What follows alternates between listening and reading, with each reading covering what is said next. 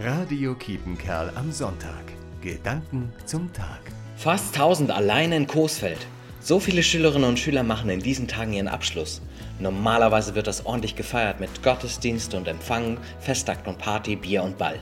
Junge Menschen in festlicher Kleidung prägen das Stadtbild. Normalerweise. Das wird dieses Jahr deutlich weniger sein. Ich finde das als Schulseelsorger schade. Ich glaube, dass Abschlüsse besonders gefeiert werden müssen. Zum einen für die eigene Anerkennung. Ich habe etwas geschafft, ich habe etwas geleistet und ich kann stolz darauf sein. Besondere Leistungen sollten gewürdigt werden, das ist für Menschen wichtig. Zum anderen gehört zum Abschluss Altes und Neues. Ich merke im Rückblick auf das, was war, wo ich gewachsen bin, welche Fehler ich gemacht habe und was ich besser machen kann. Und auf die Zukunft hin wird mir klarer, was ich eigentlich mal machen will.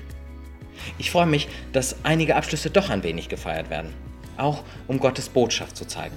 Du bist gut so mit allem, was du kannst und Gott begleitet dich bei dem, was war und was kommt. Matthias Bude, Coesfeld. Radio Kiepenkerl am Sonntag. Gedanken zum Tag.